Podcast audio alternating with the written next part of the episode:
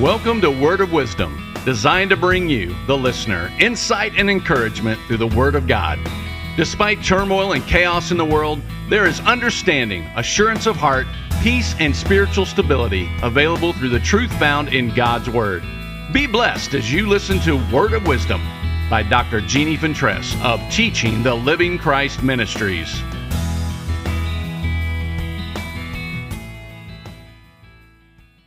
Thank you.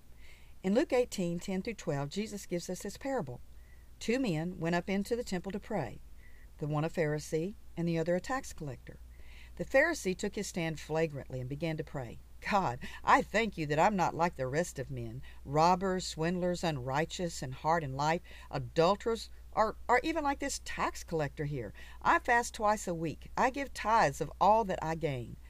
In other words, the Pharisee was saying, I'm a wonderful person. I do all the right things. I'm righteous in my own self. I'm certainly glad I'm not like that tax collector. Verse 13 describes how the tax collector sees himself. But the tax collector, merely standing at a distance, would not even lift up his eyes to heaven, but kept striking his breast, saying, O God, be favorable, be gracious, be merciful to me, the sinner that I am. Well, this is the obvious contrast between pride and humility. The tax collector did not have a spirit of pride. He saw himself in relationship to God and knew that if it weren't for the grace of God, he would be nothing.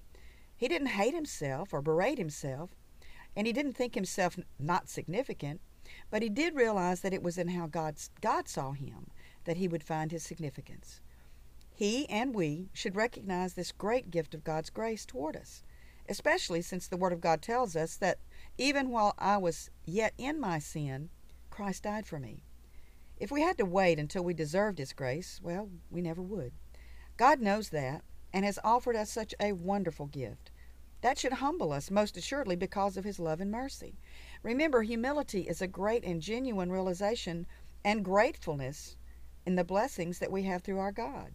The Pharisee, on the other hand, thought that, well, because of his religious activity and his lack of doing so many wrong things, well, he was righteous.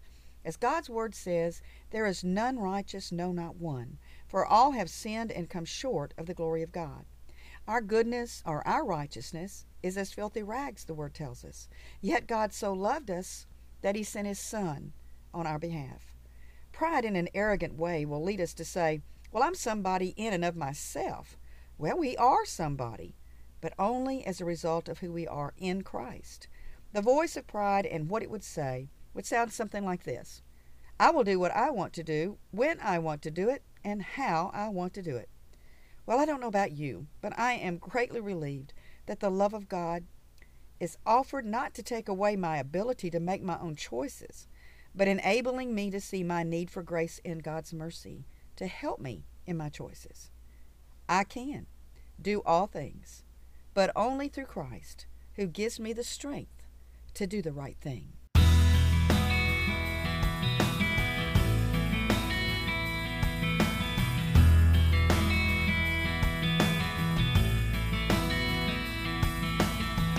Thank you so much for listening to Word of Wisdom by Dr. Jeannie Fentress of Teaching the Living Christ Ministries. If you have benefited from this message and would like to partner with this ministry, it would be greatly appreciated. All donations are tax deductible. Please visit us online at www.tlcministry.com, which will take you to our Facebook page. Have a blessed day.